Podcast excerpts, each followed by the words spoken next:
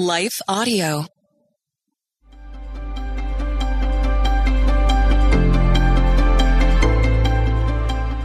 Welcome to the Crosswalk Devotional. This is Dr. Michael A. Milton inviting you to join us for a devotional on John chapter 21, verse 15, that I've entitled The Prerequisite to the Christian Life. And we'll get into the teaching right after a word from our sponsors.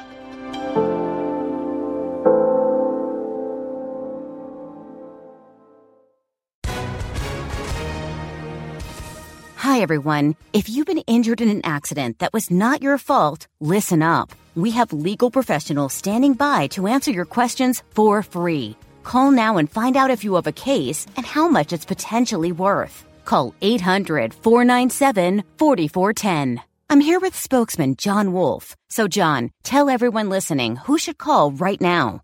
Well, Maria, first off, thank you for having me here. It's always nice to answer the listeners' questions.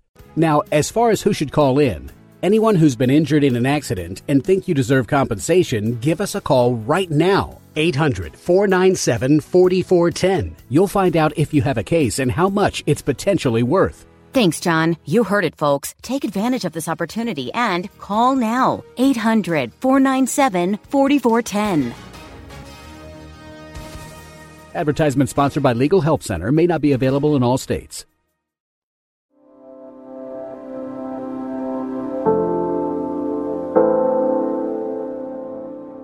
The Prerequisite to the Christian Life.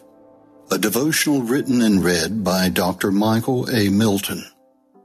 John chapter 21, verse 15. So when they had eaten breakfast, Jesus said to Simon Peter, Simon son of Jonah, Do you love me more than these? He said to him, Yes, Lord, you know that I love you. He said to him, Feed my lambs. The grass withers and the flowers fade, but the word of the Lord will endure forever.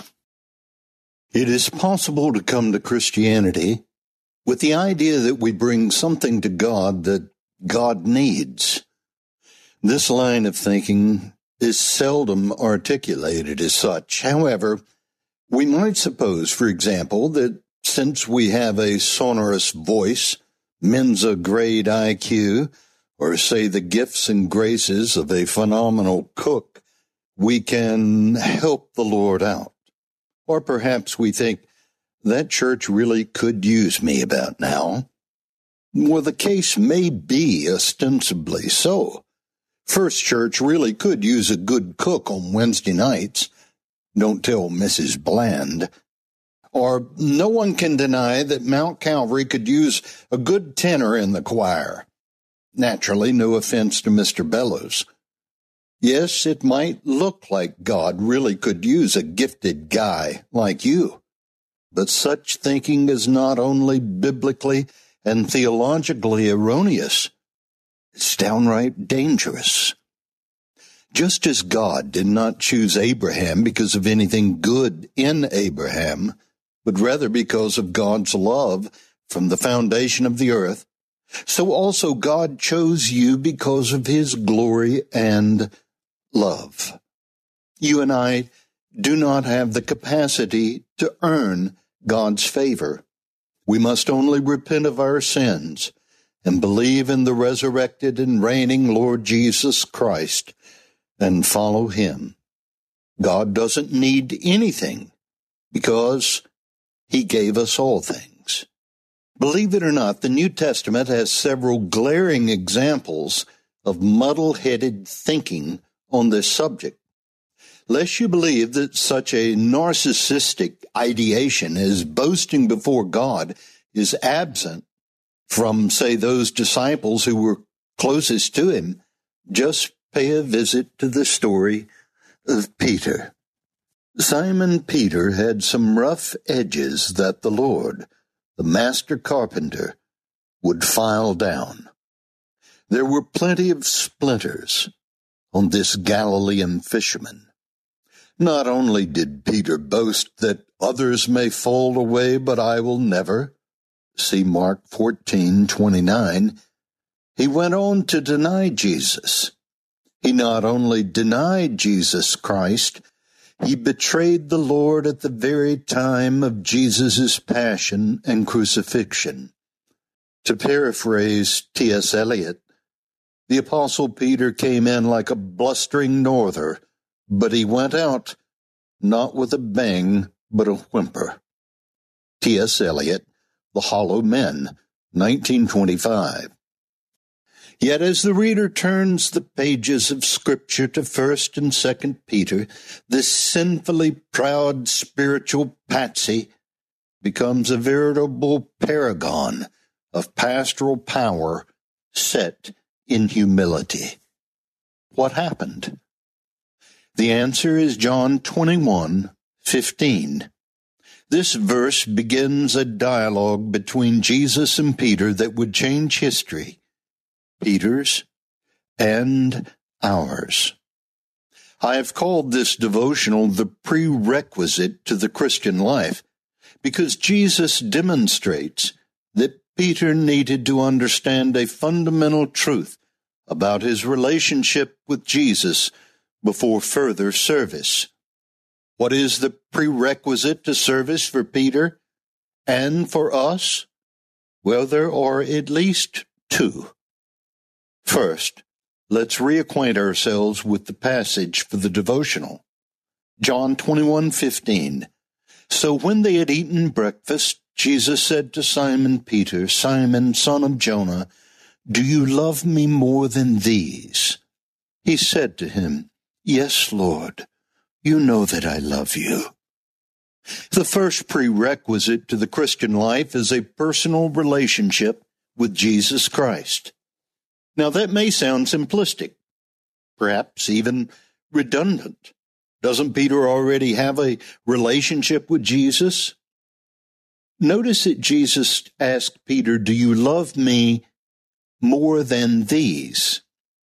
You see, Peter's love for Jesus was always in reference to others. Again, I cite the passage, Others may fall away, but I'll never fall away.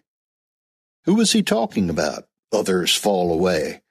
Well, he was talking about the others around him, the other disciples.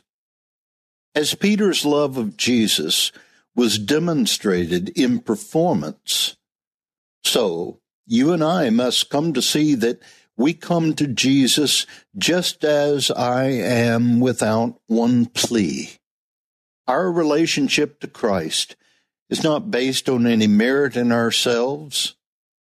Our relationship is not in reference to anyone else or anything. Our relationship to Jesus is solely grounded in his love for us, demonstrated on the cross. As Dietrich Bonhoeffer reminds us, we must love God for God's own sake. And that leads to the second prerequisite to the Christian life and it's this that grace overflows into acts of gratitude. Jesus told Peter, Feed my sheep. A love that is grounded in grace responds in gratitude. We can only feed his sheep by being filled with his life.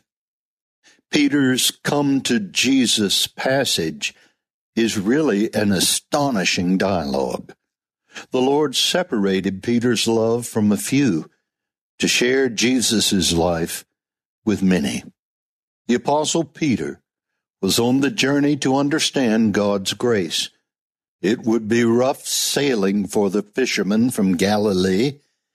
However, God's grace and love were greater than Peter's resistance, and eventually we witness the remarkably humble pastor who was eventually crucified for the sake of Christ's love and service to others based on that love. At the intersection of faith and life, we have learned there are at least two prerequisites for the Christian life. We bring nothing to God. We come to Christ broken before his cross and we serve no one well until we are ministering out of the fullness of Christ in us. Someone hearing this may feel as though you have failed God or failed others. The truth is, we have all been there. We have all sinned and fallen short of the glory of God. But our Lord Jesus Christ remains on the shoreline of our lives, a welcoming figure, indeed the most compelling person in all of human history.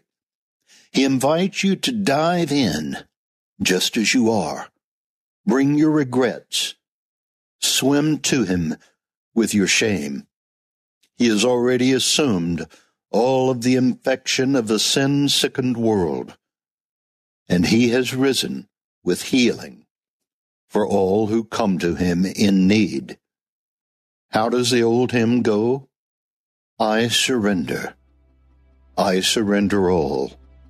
All to Jesus I surrender.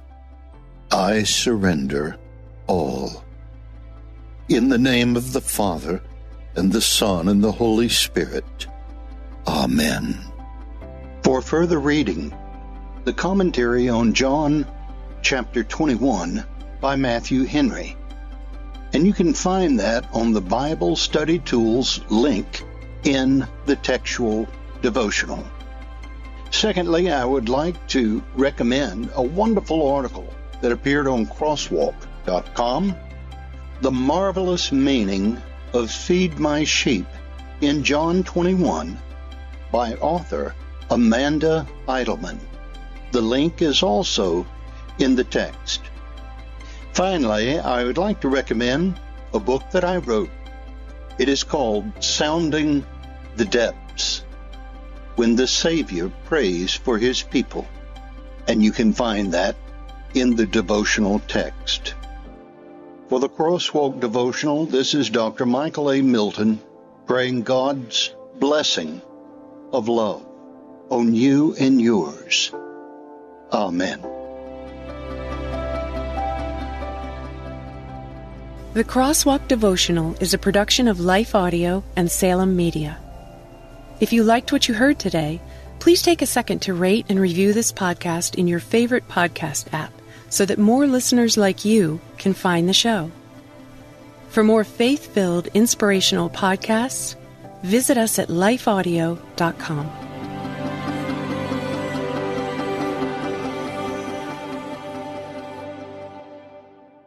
If you're hearing this right now, you're probably like, who the heck is this? And why are they playing during my favorite podcast? And I get it. I don't want to take up too much of your time, but I do want to introduce myself. My name is Trevor Tyson, and I'm the host of Trevor Talks, where we talk to real people about real topics and real stories. I just want to invite you, if you love podcasts, if you love music, if you love books, and love hearing from the people who create it, come check us out at Trevor Talks. Simply go to Google or Life Audio, type in Trevor Talks, and it'll pop on up. Hope you have a great day.